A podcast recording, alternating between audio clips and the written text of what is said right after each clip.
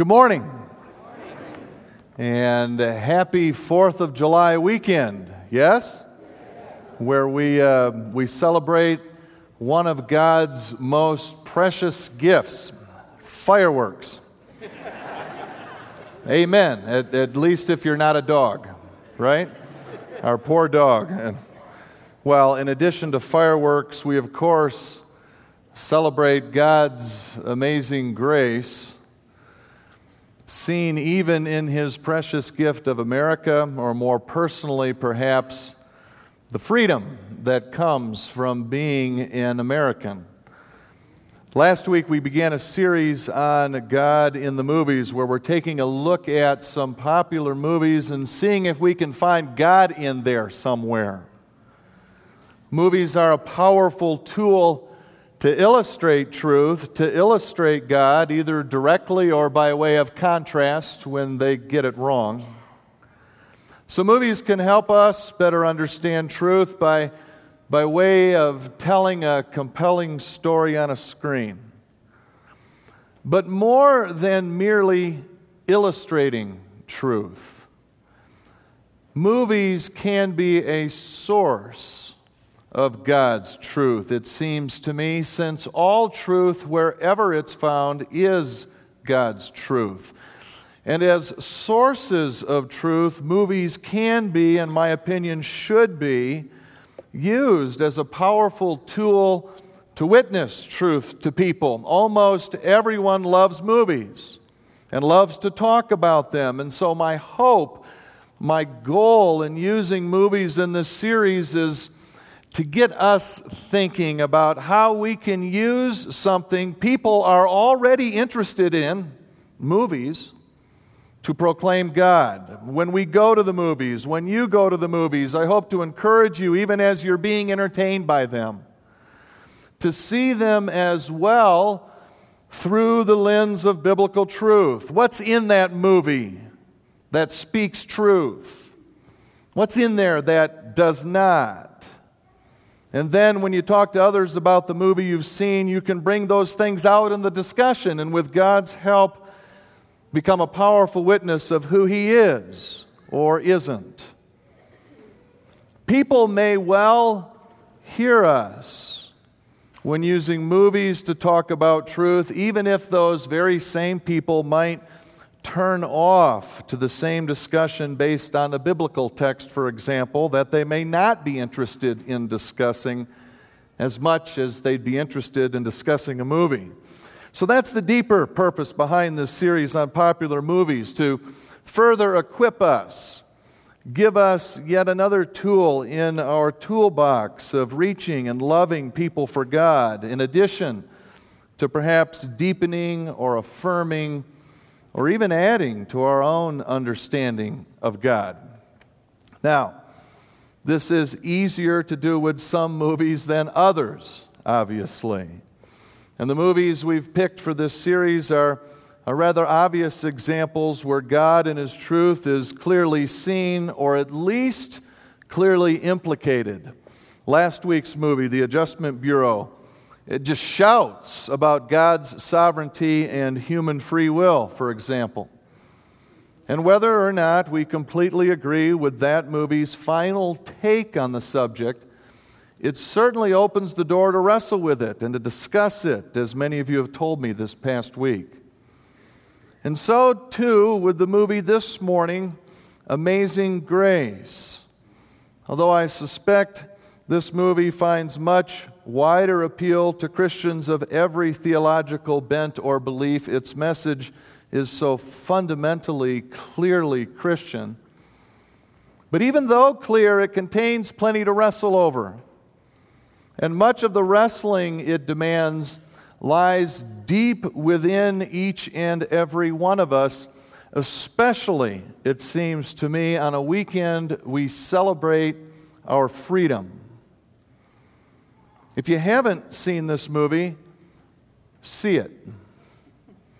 I rarely tell people they need to see a particular movie, but I come very close with Amazing Grace. Everyone should see it and wrestle with whatever God puts on your heart as you experience this remarkable story and its many messages. I was tempted to do the entire movie series this summer on this movie alone. It's that deep. But John Burns wouldn't let me. He wants a different movie every week, and I think that's best too. But, but see Amazing Grace sometime if you can. It works for the whole family, although there are PG 13 moments, parents, so use your discretion. And some teens and adults might find this movie less exciting or slower than their favorites. It's got that British thing going with it. But its message, it's worth your time and attention and wrestle. Whether you've seen it or not, here again is a summary of this movie from our very own Burns and Cook. Let's watch. Here's everything you need to know about Amazing Grace in 5 minutes, 30 seconds. It's the late 18th century. British colonialism has flourished for decades in the West Indies and the Americas. But Great Britain's empire has not come cheaply. It has been built on the backs of 11 million African slaves. Few oppose the slavery. Even fewer are willing to speak out against it. Weakened by illness, a man tortured by his own pursuit of justice makes his way to the British countryside for some much needed rest. But rest does not come easily. Did you sleep? Sleep is more exhausting than being awake. It replays my life to mock me and shows me things I should have done but didn't. The man is William Wilberforce, a politician in the House of Commons who has fought for 15 years to abolish the British slave trade. And now he is tired and he is sick, and he has given up. But William's cousin has the solution to William's woes. It is almost a scientific fact. Marriage and health are twins, inseparable. He tries to match William with a stunning redhead, Barbara Spooner. The match is unsuccessful at first, but subsequent meetings produce a different outcome. One long night, William recounts for Barbara the past 15 years of his tenure at Parliament. Arguing for an end to the British American War, William brought much attention to himself early in his career. There is no question that our military force is far superior to that of the Americans. But we must distinguish between force and justice. Where does this little blooded terrier spring from? I believe he's a Yorkshire Terrier, my lord. But William suddenly finds his passions shifting. I've been even more strange than usual lately, haven't I? It's God. You found God, sir? I think he found me. If you have any idea how inconvenient that is. His newfound faith seems at odds with his political career, and his friend introduces him to an unlikely group of people who confront him with the atrocities of slavery. When the slaves leave port in Africa, they're locked into a space four foot by 18 inches. They have no sanitation, very little food, stagnant water. Their waste and blood fills the holds within three days. and unite William's faith with his position in Parliament. Mr. Wilberforce, we understand you're having problems choosing whether to do the work of God or the work of a political activist. We humbly suggest that you can do both. The abolition of slavery becomes William's focus. William visits his mentor, a slave ship captain turned pastor turned songwriter. William is tasked by his mentor to take on the slave trade and warned of the personal toll it will take on him. You won't come away from those streets clean, Wilbur. You'll get filthy with it, you'll dream it, see it in broad daylight. But do it. For God's sake. Time and again, William's efforts before Parliament fail. And although William has collected over 390,000 British signatures calling for the abolition of the slave trade, his bill is again defeated. Exhausted, William falls ill. Now William has finished recounting his efforts to Barbara. As it turns out, Barbara was exactly what William needed after all. Is that the end of your story? You think not? No, Why not? because after night comes day. William takes up the cause of slavery's abolition once again, but first, he marries Barbara. At the wedding, they sing the song written by his mentor.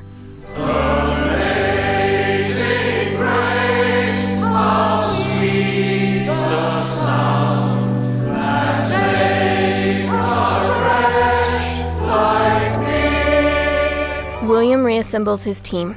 They have discovered a legal loophole that could shut down the slave trade completely. It's all very technical and sneaky and a little bit boring, but that is precisely the point. Few show up at Parliament to hear the bill proposed, and although those who oppose the abolition of the slave trade catch wind of the abolitionists' plan, it is too late. The boring bill is passed. It effectively ends the profitability of the slave trade. Two years pass. A bill officially abolishing slavery is proposed one last time. The unamended bill calling for the abolition of the slave trade throughout the entire British Empire. Noes to the left, 16. Ayes to the right, 283. And 17 years after he began, William has finally accomplished God's work.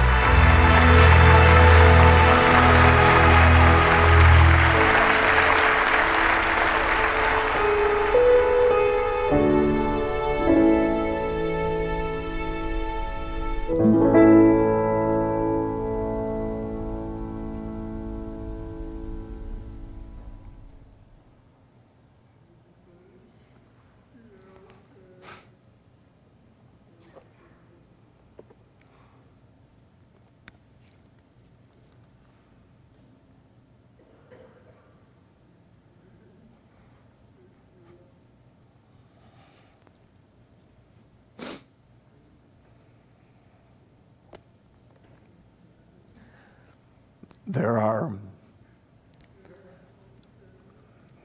many threads we could tug at in this remarkable story.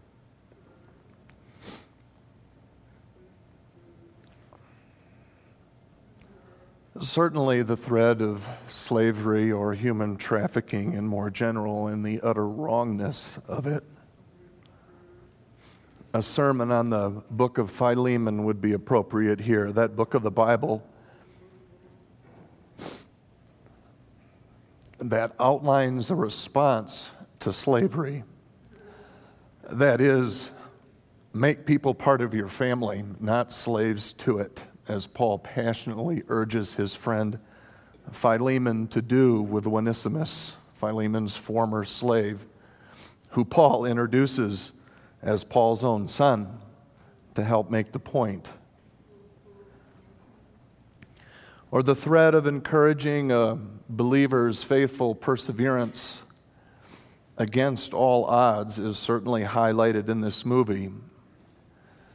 And even the amazing grace of a good husband, or in the case of this movie, a good wife and good friends toward that end of encouragement and perseverance. The importance of Christian community and Christian marriage is a topic we could chase in amazing grace.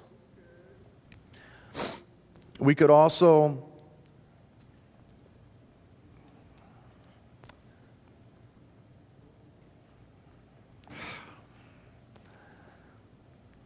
talk about the proper role of politics or government in helping to realize the kingdom of God, Jesus says, is at hand. I don't think it's possible to watch the political battle over slavery in this movie and not think about today's political battle over abortion.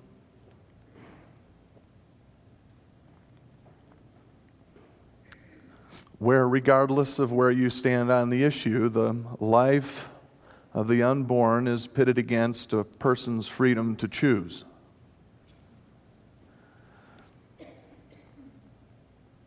Or we could talk about what scholars call liberation theology and its place, at least in the body of Christ. Should we not only save people's souls at all costs, but also save them from oppressive governments or circumstances, no matter the means necessary.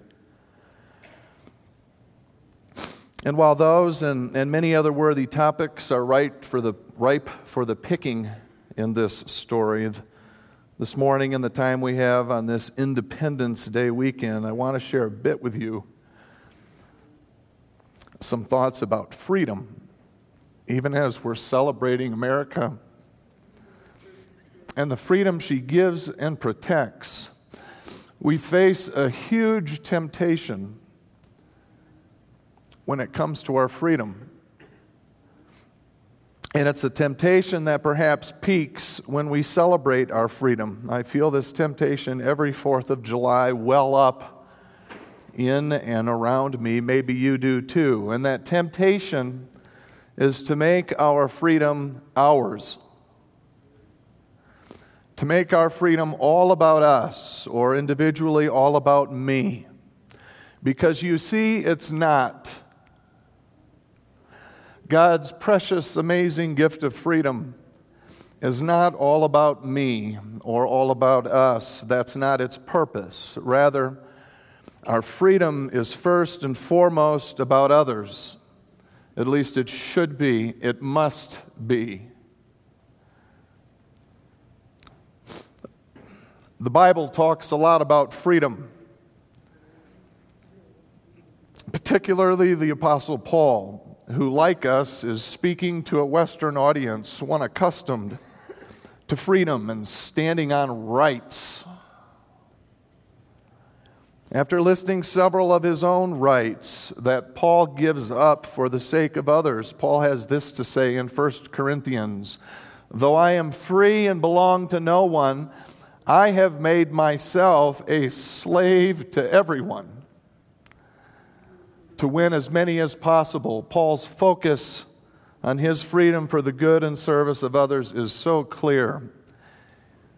He continues in the next chapter I have the right to do anything, you say, but not everything is beneficial.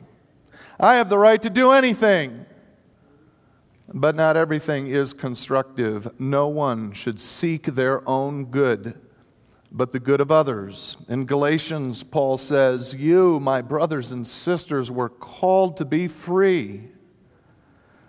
But do not use your freedom to indulge the flesh. Rather, serve one another humbly in love. For the entire law is fulfilled in keeping this one command love your neighbor as yourself.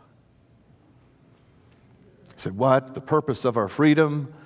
of my freedom is so we can better love others as ourselves. Radical stuff, Paul. In Romans, Paul writes, What then? Shall we sin because we are not under the law but under grace? By no means. You have been set free from sin and have become slaves to righteousness. The Apostle Peter is every bit as adamant. Live as free people, Peter says, but do not use your freedom as a cover up for evil. Live as God's slaves. Slaves to righteousness, slaves of God. In other words, we have a duty. There's a work to be done to obey God, and Jesus summarizes our obedience with one word love. Love God and love others. In fact, it's stronger in context. Love God first and foremost by loving others. And I could go on and on in the text. The Bible talks a lot about freedom, and in every instance insists, urges, pleads unequivocally that we use our freedom not for ourselves, but to obey and to love God and to love others. Our freedom is not about us, our freedom is about others. And like the rich and powerful in the movie Amazing Grace, we can so easily be tempted, whether as a country or as individuals, to use our freedom for our own benefit and we end up blinded with our eyes so full of stuff, so full of ourselves, so full of ourselves we can't even see anyone else. In the film, the rich and the greatest, if not the only, the rich are the greatest, if not the only obstacle that Wilberforce faces in abolishing slavery. It's because those who are not struggling tend to be blind from seeing or caring, let alone doing anything about those who are struggling. I wonder if we err there as well, allow things like our own comfort and our own stuff to get in the way of serving others, of loving others as ourselves. What we may need most desperately as the people of God is a cause other than ourselves a cause that serves others and not self, because the purpose of our freedom in Christ and our freedom as Americans, of any freedom that God graciously gives us, the purpose of our freedom is ultimately others. Probably my favorite scene in Amazing Grace is when Wilberforce goes a second time to visit his mentor and pastor, John Newton, that author of the hymn Amazing Grace. The first time Wilberforce visits Newton, Newton is unwilling to even talk about what happened on his slave boat while he was captain. Newton's repented, he's saved, and that's enough for him. His personal salvation secure. He was blind and now he can see. And so Wilberforce leaves that first meeting a bit disappointed because Newton's testimony, his help, would have been a huge help in abolishing slavery. But after some time passes, when Wilberforce visits Newton again, he finds Newton at long last giving his confession writing his testimony down on paper and insisting that Wilberforce use it to help others. And what Newton tells Wilberforce near the end of this scene is the highlight of the movie for me and may well be the movie's thesis, the main point it tries to drive home. I have that scene to share with you. Let's watch. When the slaves are flogged on the wharf, their arms are tied to a hook on a crane and weights of 56 pounds applied to their feet. The crane is raised so that their feet barely touch the ground. The slaves are then whipped with ebony bushes, comma,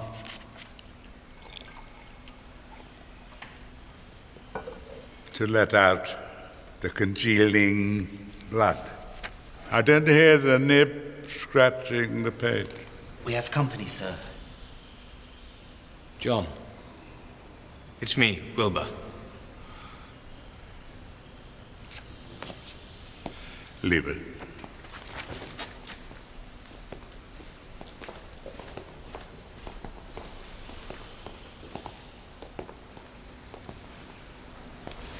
They only told me your sight was fading. Well, now it's faded altogether.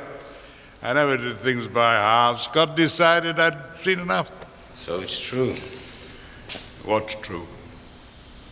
Writing your account. Uh-huh. I wish I could see your face. How are you looking? Same. Still too thin. A little fatter lately. Oh, she feeds you well then, this wife of yours? She's given me an appetite. Uh, an appetite to change things?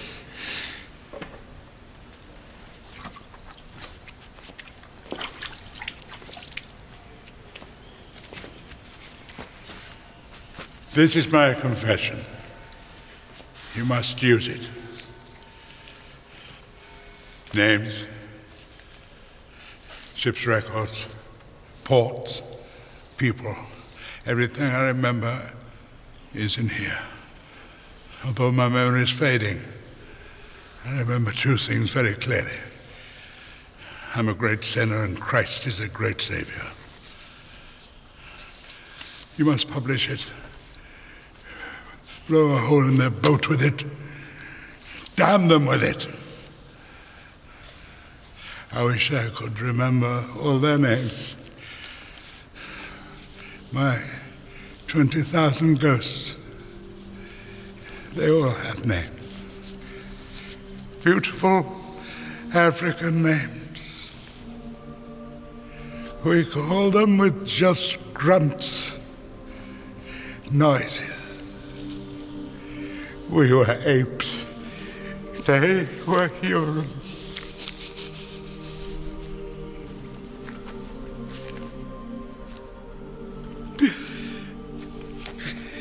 I'm weeping.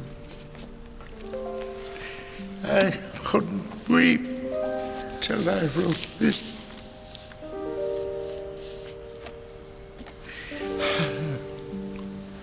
I once was blind, but now I see. Didn't I write that too? Yes, you did. Well, now at last it's true. Now go, we'll go. We've lots of work to do, you and I.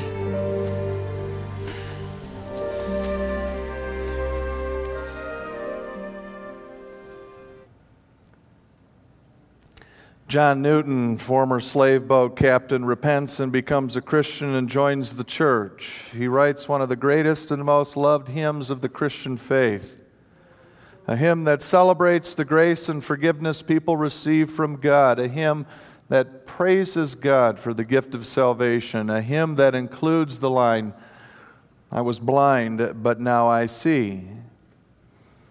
But isn't it fascinating? And telling that it isn't until Newton does something for others with his newfound freedom and salvation, it isn't until Newton decides to give Wilberforce his written account to join in the fight for use against slavery that Newton can truly see, though he is already saved. And the irony is so powerful because the man who wrote, I was blind, but now I see, doesn't truly see until he is blind. And what does this blind man now see? He sees that he has work to do with his freedom in Christ for others. Do we truly see? Or are we still blind? Whether it's our freedom in Christ or freedom as Americans, do we truly see that there is work to do for others? Do we share? Do we share that desperate, consuming passion of William Wilberforce for others who struggle?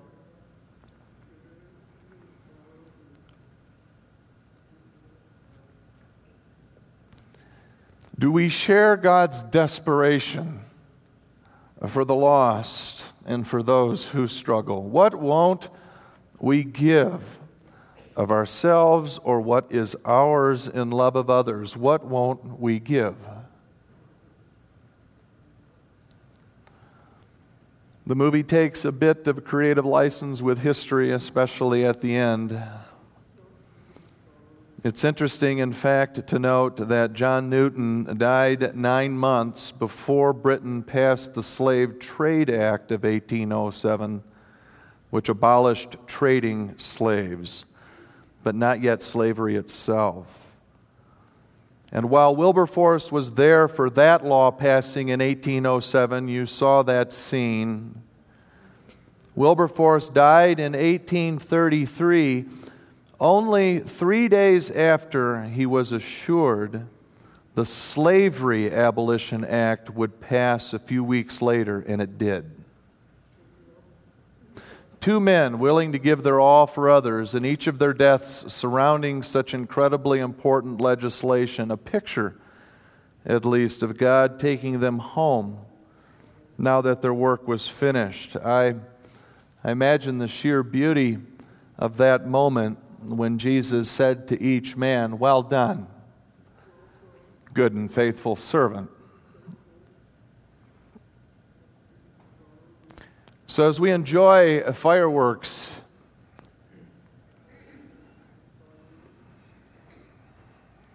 And as we sing God Bless America, and that curiously long list of patriotic country western songs, And even as we sing Amazing Grace, I'll go ahead and sing them out loud with all your heart in celebration of God's gracious gift of freedom. It is an incredible gift. But as we sing, please, don't forget our passion behind our love of freedom cannot be love of self and what we get to do for ourselves with it, it has to be love of others if it's Christ's love. Love your freedom, but not because what you can do, what you want to do. Love freedom because it frees you to love others, so that the world may know there is a God and know the love of God in Christ through you, because our freedom isn't about us, it's about them. What will you do with your freedom? Love, obey, serve? Jesus said, To whom much is given, much is demanded, and we have been given so much. My fellow Americans, my fellow brothers and sisters in Christ, who's been given more ever than us? So, what will we do with our freedom? Love? Obey? Serve? If so, then we too will truly see. Let's pray.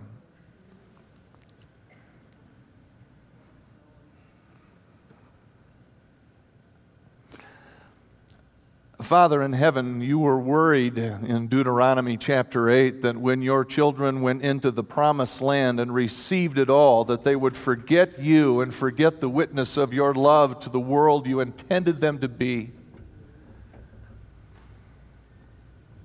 And here we are again, Father, your people, who you have given so much. Help us. Help us to remember what you have done for us and help us to remember your heart's cry for the lost and the poor and the unfairly treated and those who struggle and can't help themselves. Don't let us forget. Help us to truly see the full measure of our freedom, our freedom in Christ, and our freedom as citizens of this amazing country that you've graciously given us to live in. Father, I ask this in Jesus' name, the one who gave to others most of all. And that's why we pray in the power of His name. And all God's people said, Amen. Would you stand, please, for the benediction?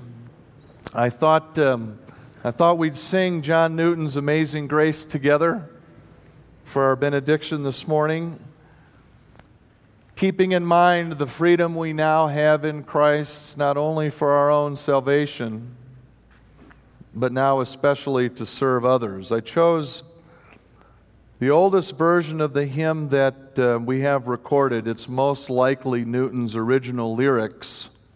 Many verses have been added or taken away over the years. I was surprised to learn that that very famous last verse, we've been there 10,000 years, was added later, anonymously, as I understand it. But here, as best we know, is the song that Newton actually wrote.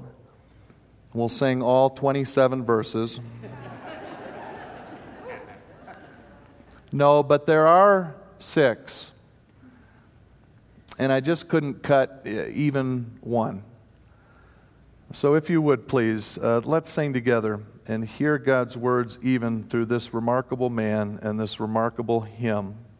Let's close this morning with Amazing Grace.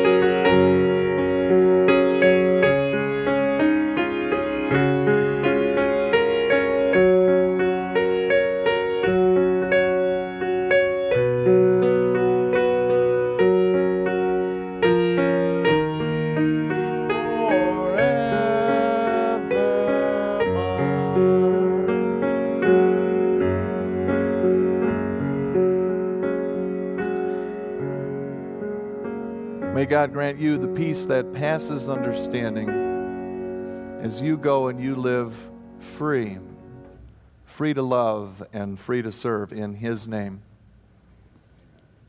All God's people said, Amen. Amen. We'll see you next week. Have a great holiday, West Bowl.